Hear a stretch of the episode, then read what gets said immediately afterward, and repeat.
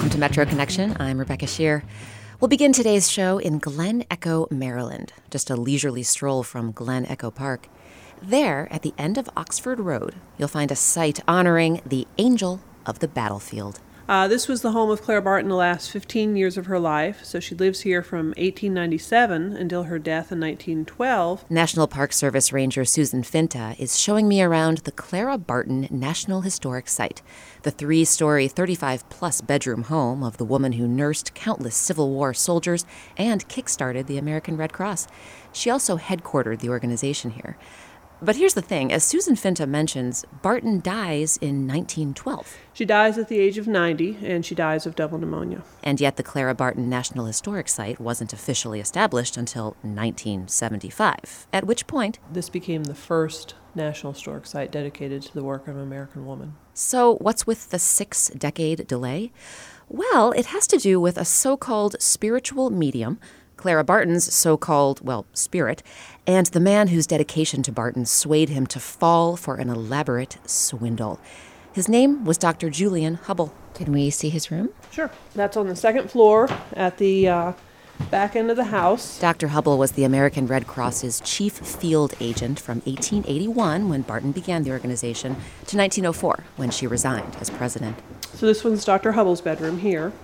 We're standing in what served as Clara Barton's private parlor and in her bedroom through those doors back there. Barton and Hubbell's rooms were separated by a mere parlor, but Susan Finta speculates their relationship wasn't romantic.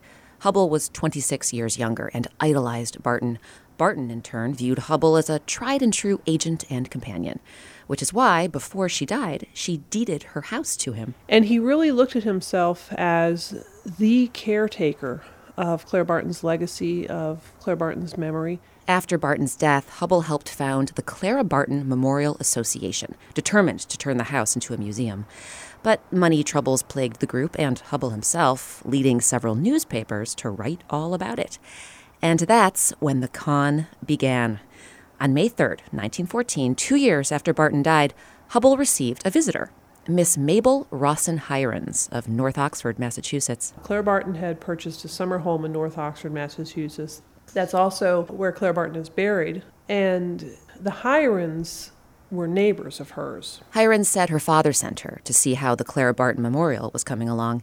Though, thanks to the papers, Hirons already knew well and good having read the troubles the Clara Barton Memorial Association was having, having read that Dr. Hubbell was basically being left behind in this quest to see Clara Barton properly honored. But in Hubbell's unwitting view, here she is coming from Clara Barton's place of burial. Here she is with family connections and ties to Clara Barton. So in Mabel Hirons, Hubbell sees an advocate, an ally, especially after an incident that occurs the night she arrives. Years later, when Hubbell would file a lawsuit against Mabel Hirons, and we'll get to that kerfuffle in just a moment, he'd report this incident in court. I brought Susan Finta a copy of the case from the Court of Appeals of Maryland. Can you read the paragraph uh, that starts with, While we were alone? While we were alone after these conversations about the memorial, Miss Hirons said, I see Miss Barton standing over there. Can't you see her? No, I said. She seems to be trying to speak to you. Wait a minute. And then she began twitching, growing more and more violent, and then a deep breath, an apparent unconscious state. Now, before we go on, something you should know spiritualism, this belief in using mediums to channel the dead, was big in America in the late 1800s and early 1900s. Both Clara Barton and Julian Hubbell were among its followers, and Mabel Hirons knew it. After a little waiting, she began a forced whisper Doctor, doctor. Only this was very feeble. Listen, I have brought her to help you carry out your memorial plans. She loves the home as I do and will work with your heart and soul. She has great powers which you cannot understand now, but will see later. If you are not good to her, she will not stay. If you oppose her, you will fail. All those who oppose her suffer. A few days into Hirons' stay, a similar episode occurred. Only this time, Clara Barton's supposed spirit told Hubbell that yes, a memorial was in the cards, but only if Hubbell put the house in Mabel Hirons' name. So he did. We're talking about a man in his late 60s who had spent over 35 years of his life honoring and cherishing this woman who is now gone. And here comes Ms. Hirons saying that, you know, I can do this for you. And he believed it. He continued to believe for six whole years, during which time, as Susan Finta will tell you, nothing had been accomplished with the memorial. And by May 1920, he realized that with Mabel Hirons around, nothing ever would. He overheard a conversation in which she was indicating that she really wasn't interested in Clara Barton. She wasn't interested in the Memorial Association. And it began to dawn on him that she had conned him. So Hubbell sued Hirons to recover the property. In turn, she threw him out with nothing but the clothes on his back. And that, that was devastating. When she first kicks him out, he's sheltered in the woods here in Glen Echo until some of the local Glen Echo townspeople brought him in. In the meantime, the house was falling apart. Mabel Hirons was filling the bedrooms with boarders and tenants of, how shall we say, questionable reputations. She was selling off tons of Clara Barton's possessions. But all of that came to an end when, in 1926, the Maryland Court of Appeals found Mabel Hirons guilty of fraud, quote, by reason of her pretended messages from Clara Barton. So, at last, Julian Hubbell triumphed. He did take the perseverance to see this through and was restored the property. By 1926, 1927, he's living back in the house again. Uh, he will pass away two years later, but in the last two years that he has here, he does take an effort to regain some of the possessions that Ms. Hirons had sold off. And when Hubbell wills the house to his nieces, he directs them to continue preserving Clara Barton's legacy. The nieces eventually sold the house to a friend, who then sold it to the newly formed Friends of Clara Barton Incorporated. The nonprofit group had the home designated a National Historic Landmark in 1965. Ten years later, they deeded it to the National Park Service as the Clara Barton National Historic Site. And none of that would have happened if it hadn't originally been Dr. Hubbell's goal to see Clara Barton honored when Clara Barton dies in 1912. And sure, you had a few twists and turns along the way, not to mention 60 some years. But now, tens of thousands of visitors come to the Clara Barton National Historic Site each year to continue honoring this woman who touched so many lives.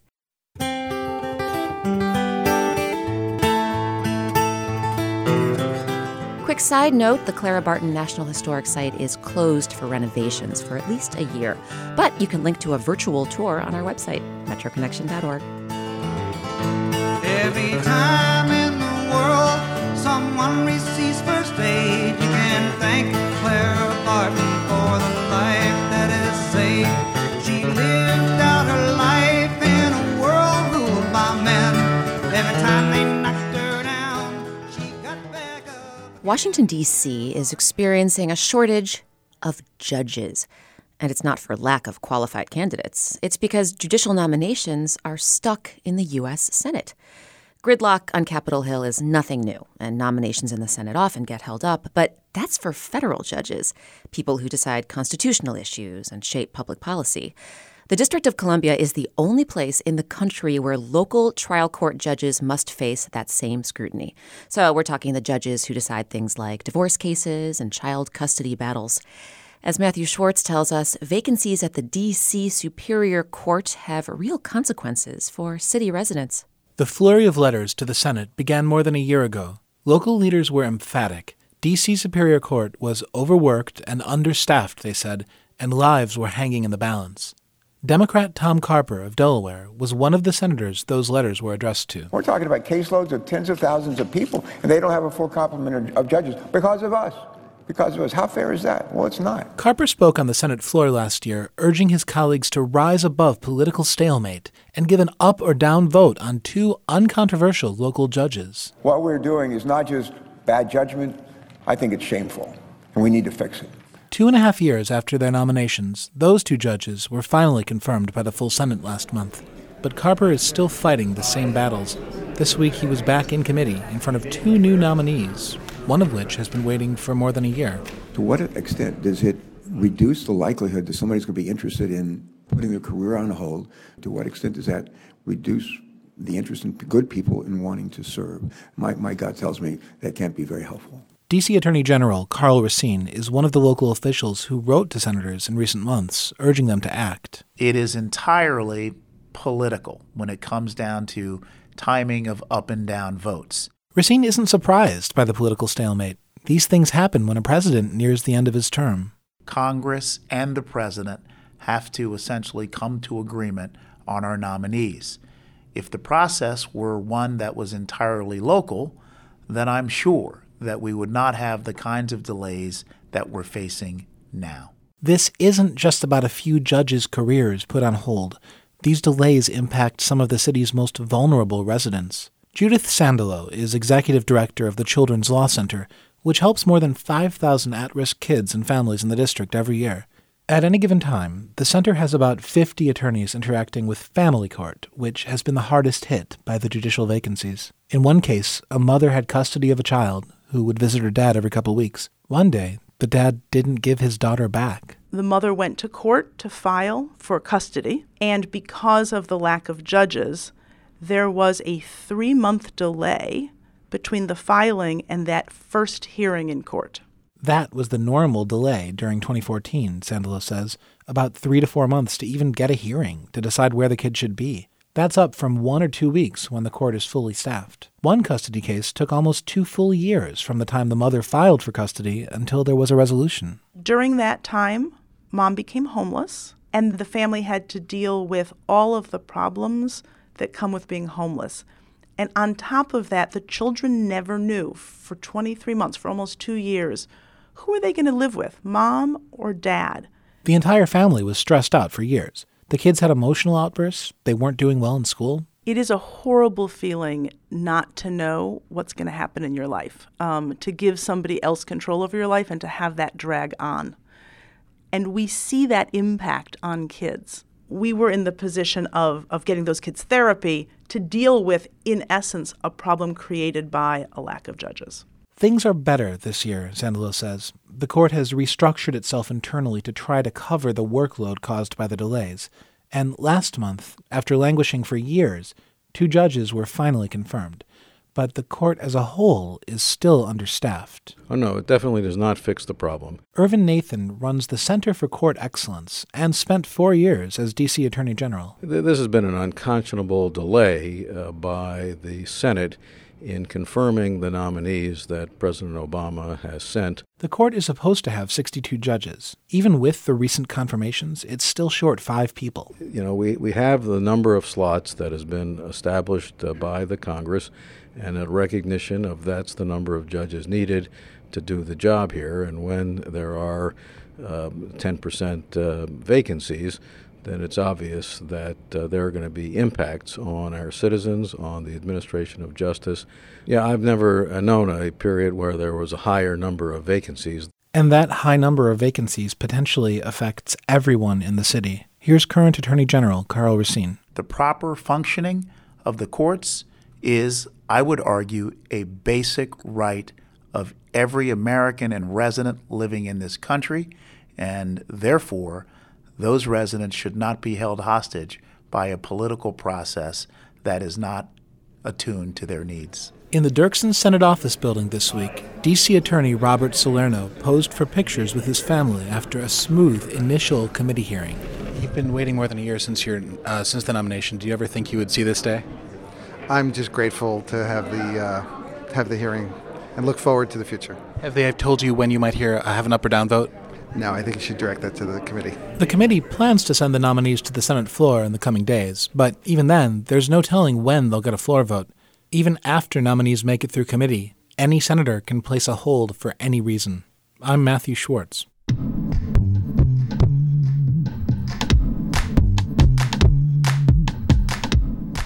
Time for a break, but when we get back, in addition, of course, to being national in scope, we're also a creature of the district the Smithsonian's new secretary on the institution's responsibility to Washingtonians. That and more as Metro Connection continues on WAMU 88.5. WAMU news coverage of labor and employment issues is made possible by your contributions and by Matthew Watson.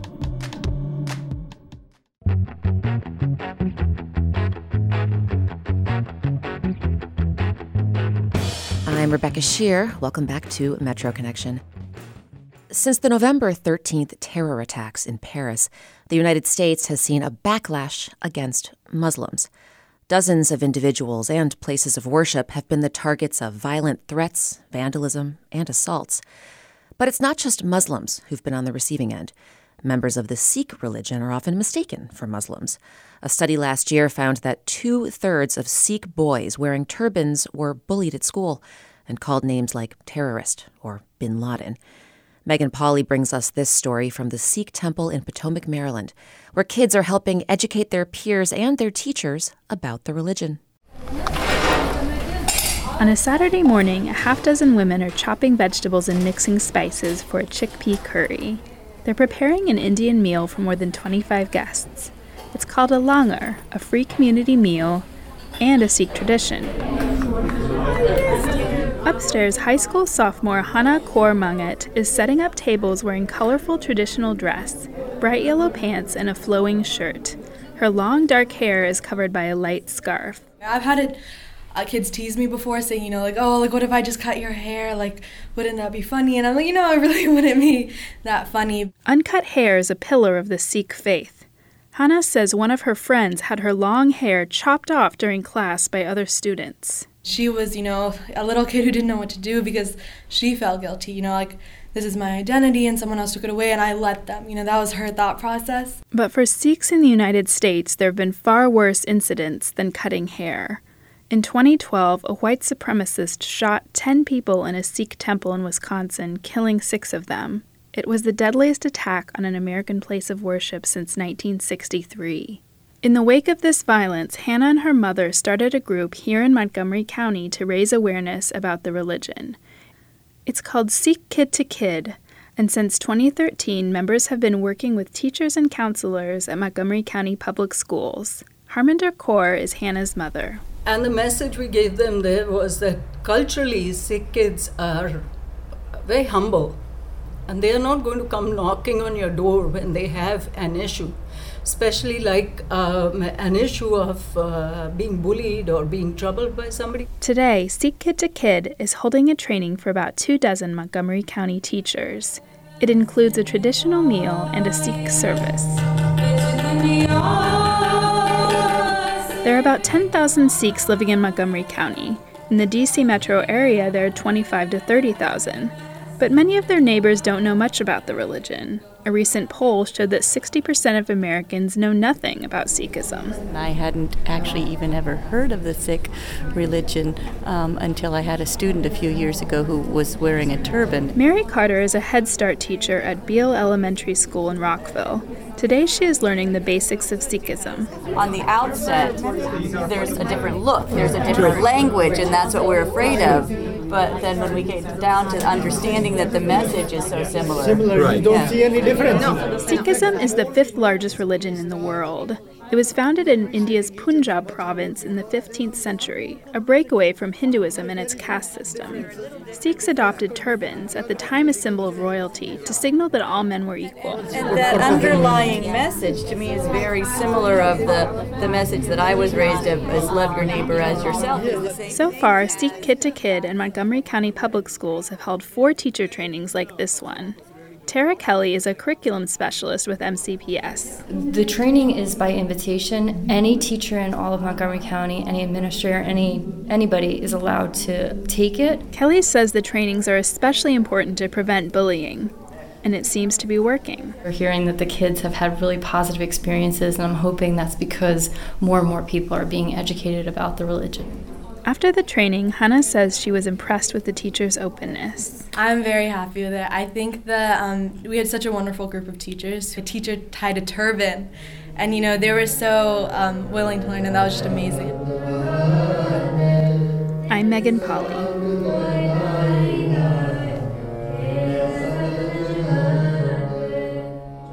If you're in Montgomery County and you exit the Beltway in Forest Glen, then you follow the winding Linden Lane, you'll come upon a hand painted Japanese pagoda. It's an unexpected sight in the midst of post war suburbia. A little farther, you'll find a Dutch windmill, a Swiss chalet, and other buildings with architecture from all over the world. Since the late 1800s, this site has been a resort hotel, a prestigious all girls school, and an annex of the Walter Reed Military Hospital. It's called the National Park Seminary. National Park for the nearby Rock Creek Park, and Seminary for the girls' school. Lately, it's become a historic conservation success story. But as Vera Carruthers tells us, this story has a twist. It's a beautiful, still day at the National Park Seminary in Forest Glen, Maryland. I'm standing on the steps of a completely authentic Greek gymnasium, waiting for my interview subject. Her name is Jocelyn. Jocelyn Bartone. Bartone remembers falling in love with the National Park Seminary as soon as she stepped on the grounds.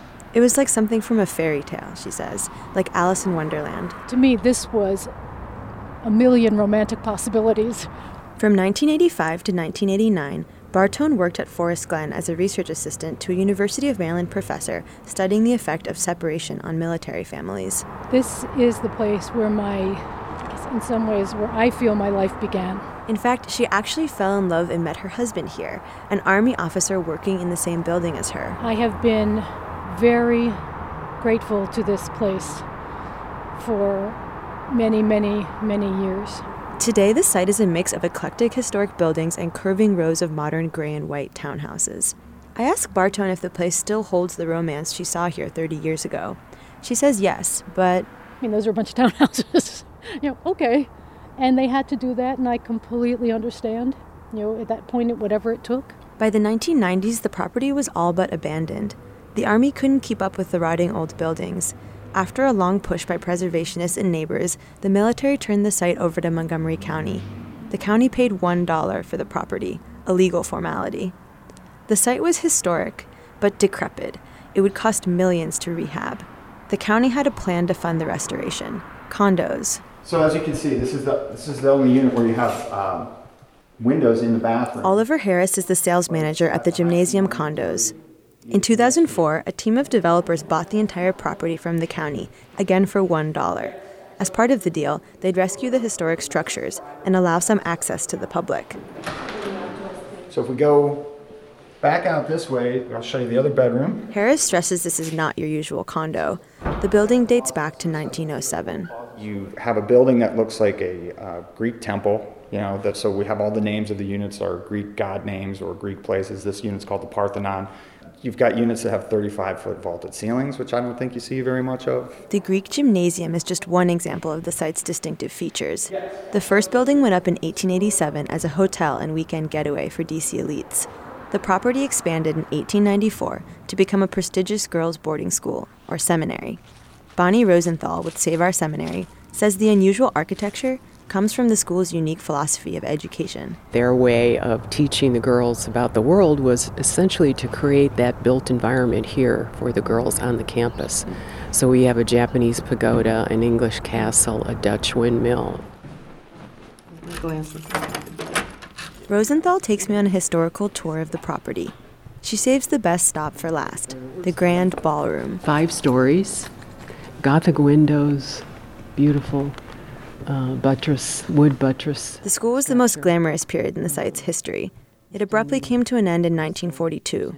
During World War II, the property was annexed by the military as a rehabilitation center for veterans. Every day, a helicopter would land on the ball field. Fred Turner remembers a time when Korean War veterans were streaming onto the property, renamed Forest Glen Annex. Patients that they would bring up from Walter Reed, they were transfer them to the Glen. Turner moved to the annex when he was 12 years old. That was in 1949. His father was stationed there as a military dentist.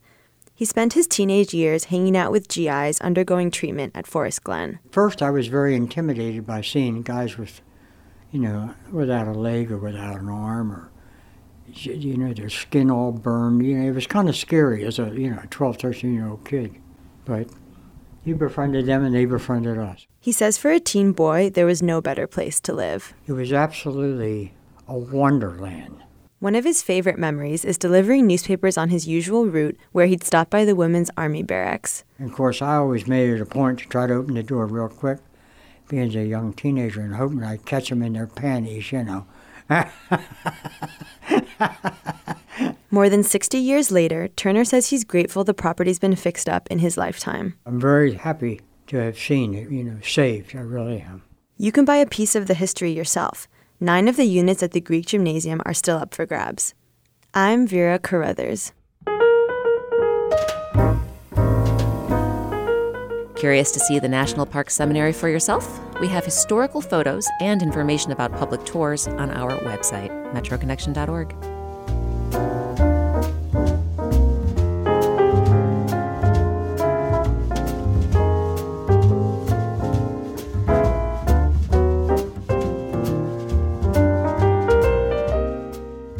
Nineteen museums, 20 libraries, numerous research centers, plus the 1,800 animals at the National Zoo.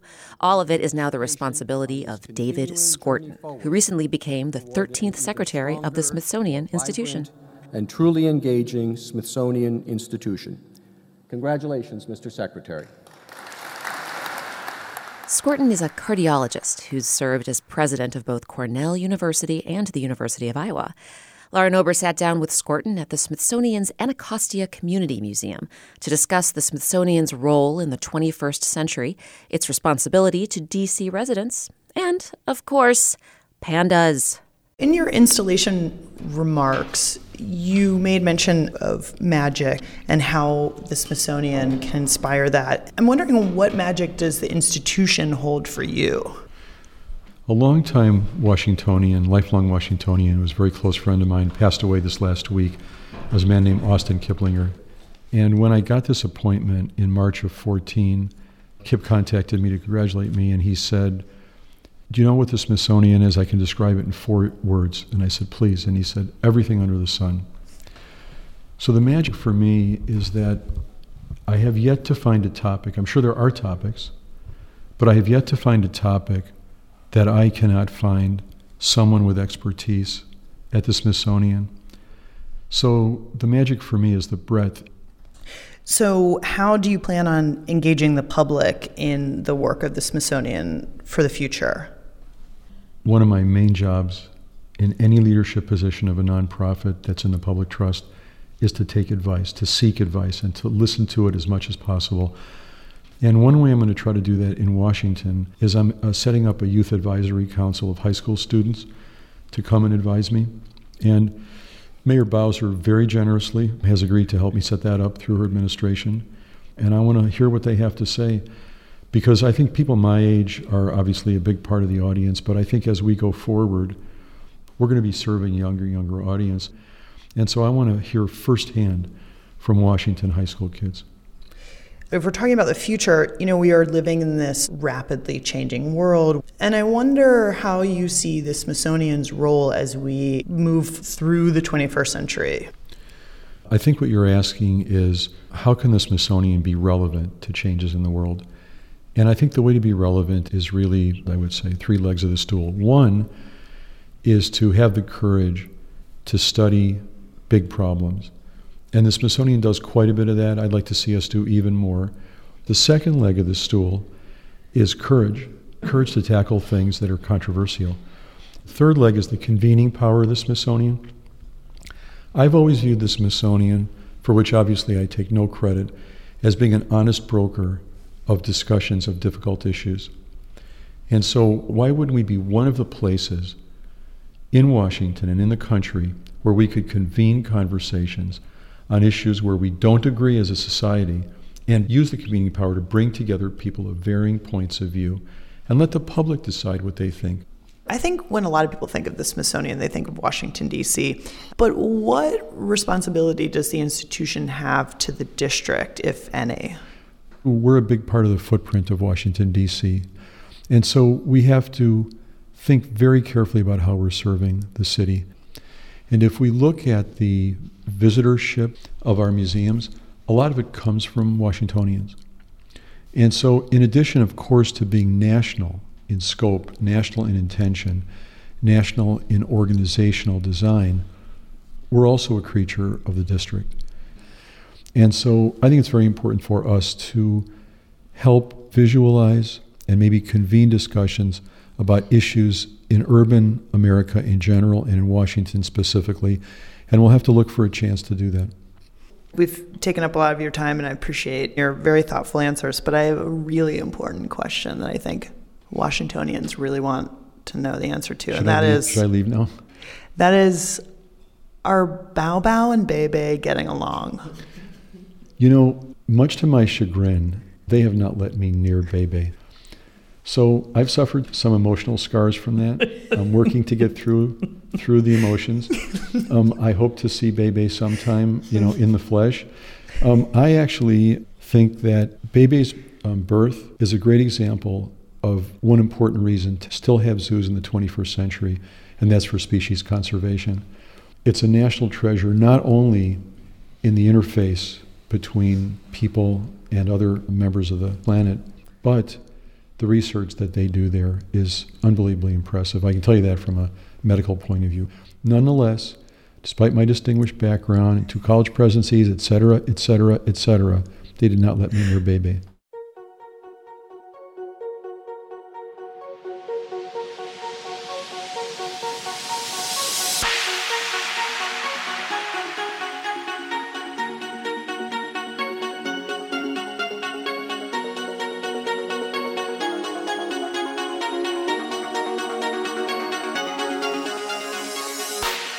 In minute, mapping Washington, D.C. in the year 2215. How did you come about with that vision for two centuries from now? Part of it was a very scientific process called imagination. It's just ahead on Metro Connection on WAMU 88.5.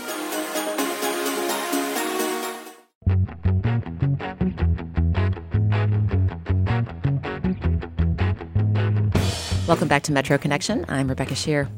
Maps are pretty advanced these days. You can find just about any address with a tap or swipe of your smartphone.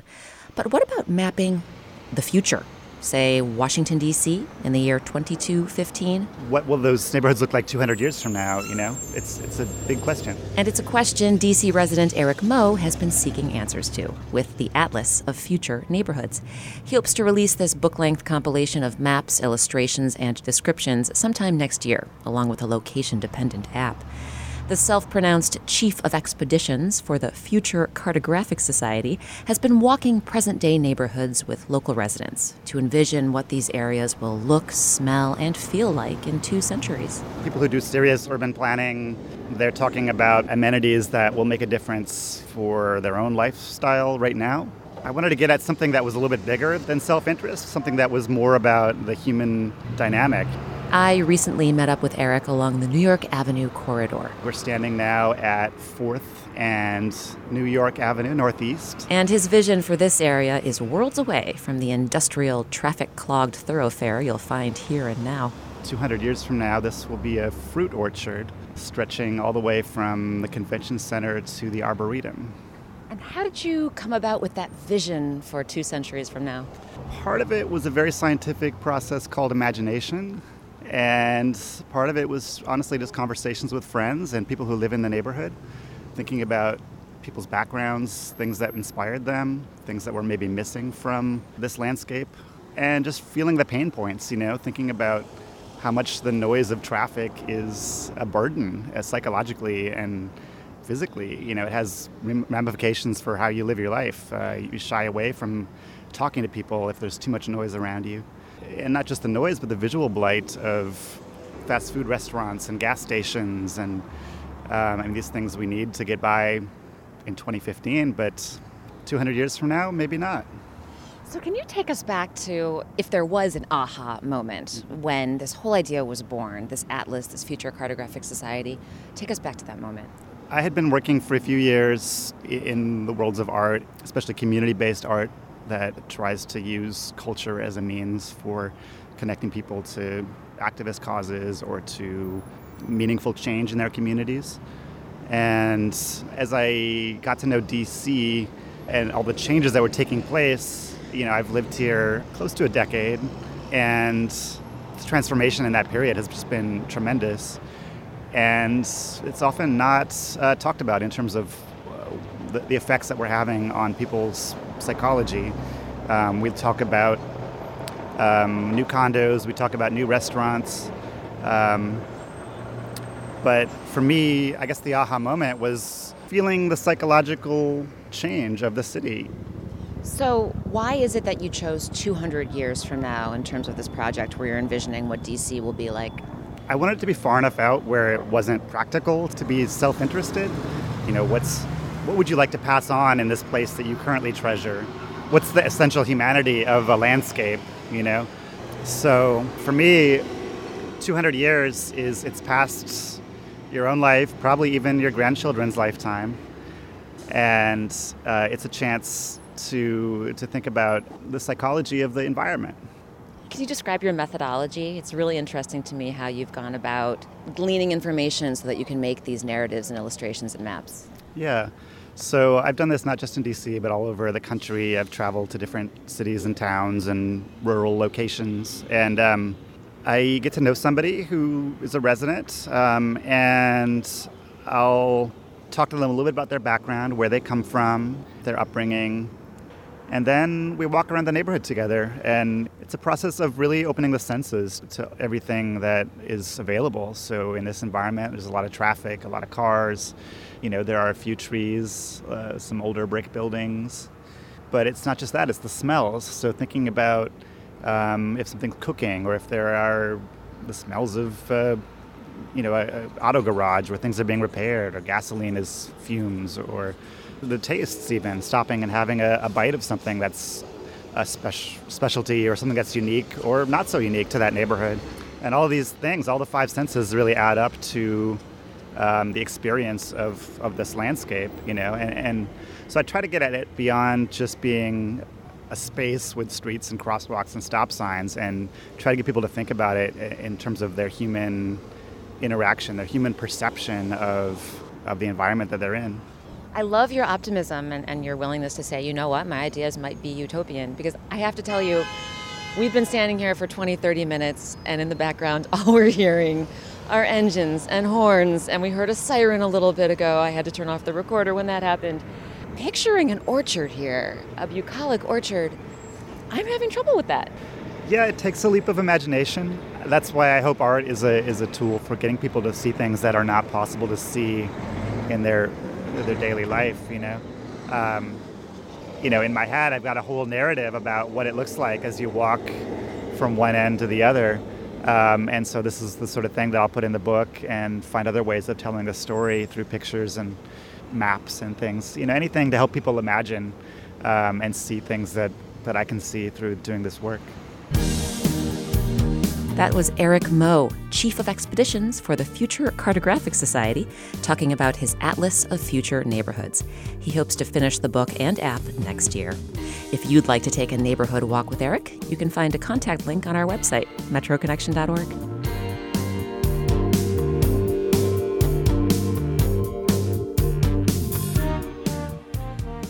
The internet can make you famous for all sorts of things, and oftentimes the wilder they are, the greater your celebrity will be. But one woman in Baltimore has gained hundreds of thousands of subscribers to her YouTube channel for something else entirely. And as Karen Turner tells us, now it's her full time job. Good evening. This is Marie again with you. In this video, a woman is staring directly into the camera against a beige background of squiggly wallpaper. She's running her fingers through the bristles of a hairbrush. Fingers through the bristles. And then gentle tapping. This video has more than 13 million views. The tapping sounds remind me of the sound of the rain. It's just one of thousands of videos online featuring the sounds of whispering, tapping, crinkling tissue paper, sounds that millions tune into every day to help them relax. It's a phenomenon called audio sensory meridian response, mm-hmm. or ASMR for short.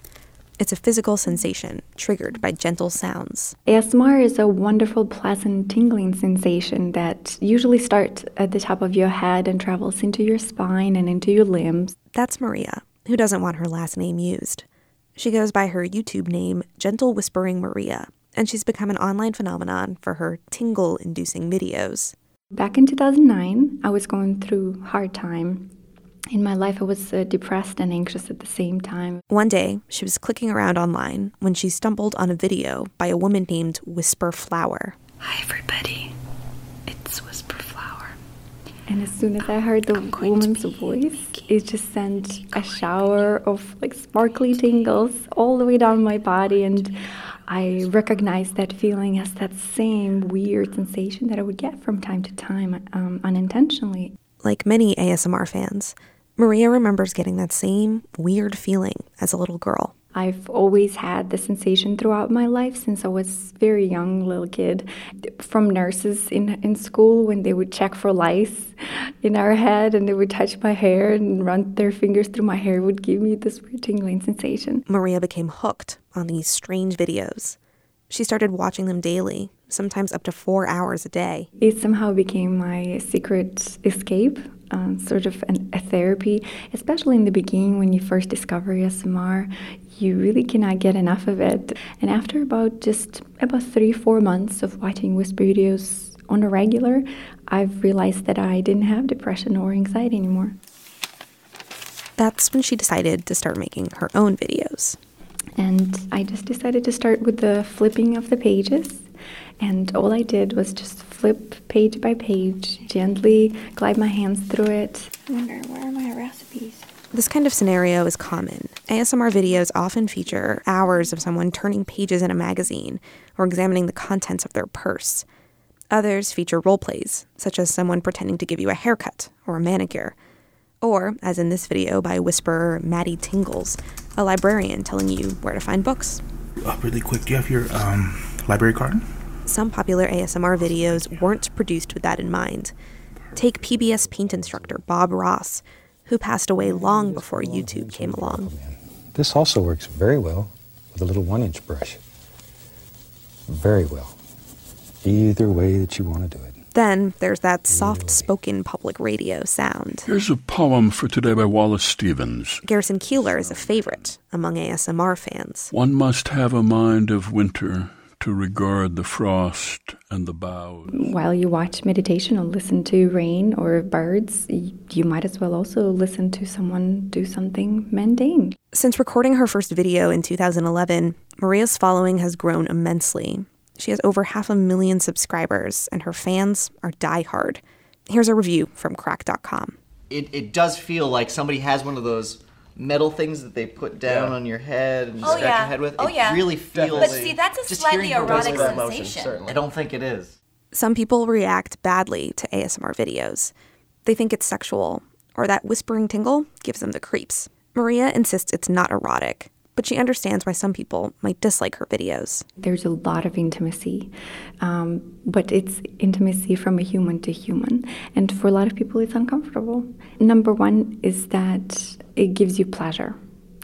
And pleasure in our society is a little bit of a taboo nowadays for some reason, which is very unfortunate because we all seek out pleasure all the time. Maria's fans have helped her turn her relaxation videos into a full time gig, allowing her to quit her admin job at a medical company. But she says her videos are really all about the fans. We get feedback from people all over the world, from all walks of life veterans who are fighting night terrors, or single parents falling asleep together with their children. It's definitely therapeutic. What I like about this one is that it's so see-through and so light. I hope you like that. I'm Karen Turner. Hmm. You've heard about ASMR. Now see it in action. You can check out some mesmerizing videos on our website, metroconnection.org. We'll close today's show with our monthly look at the region's literary life in a segment we call Bookend. Kyle Dargan's newest and fourth collection of poetry is called Honest Engine. It explores the mechanics of the heart and the mind with precise, sometimes brutal language. Jonathan Wilson met the poet on the Potomac River on Roosevelt Island, one of Dargan's favorite area spots. When I first moved to D.C., I was living in uh, Glover Park. I would walk down Wisconsin Avenue to the Key Bridge and sort of look out in the water. And I always was curious about, you know, what is that that island over there? And it's hard to, you know, figure out how to get there from the D.C. side.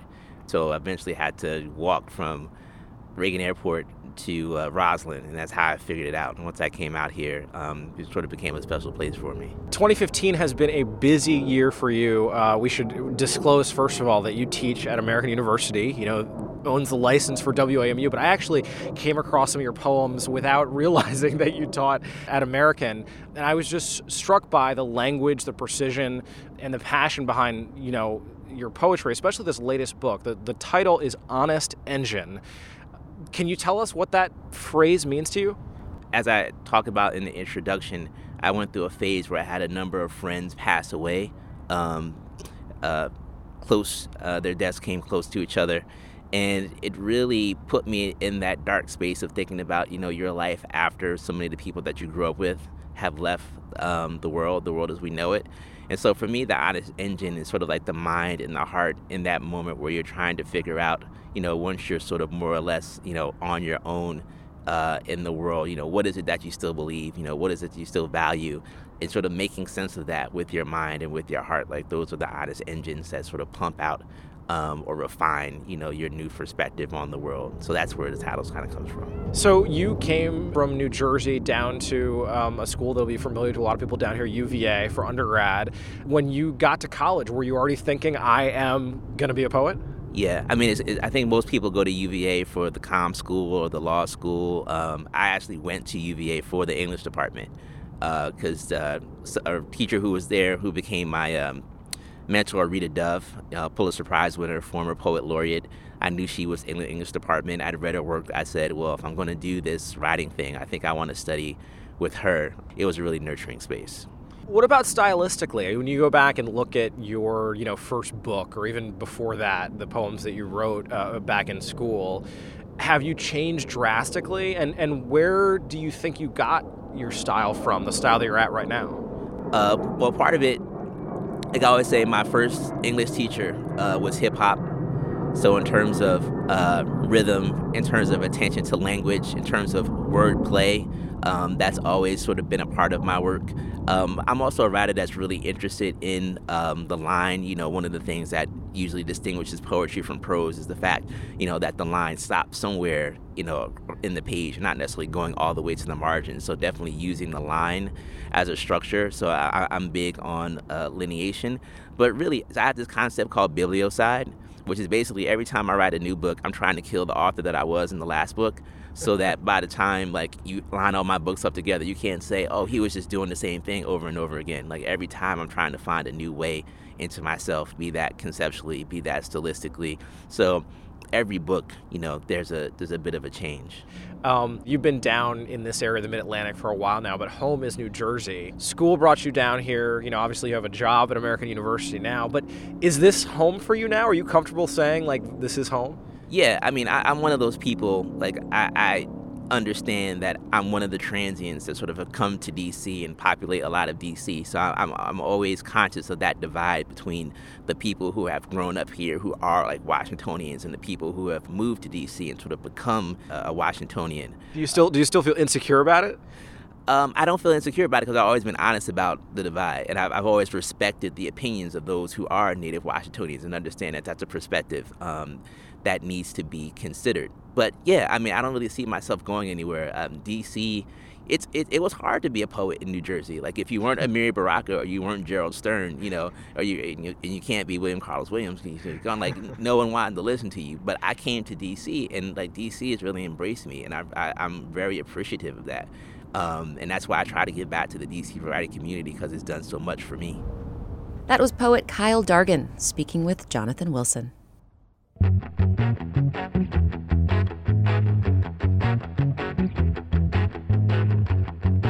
And that's Metro Connection.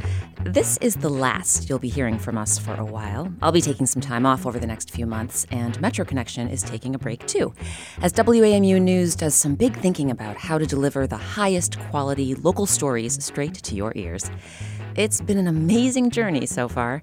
In my five years as host, we've taken you to just about every corner of DC, Maryland, Virginia, even making stops in Delaware, Pennsylvania, and West Virginia.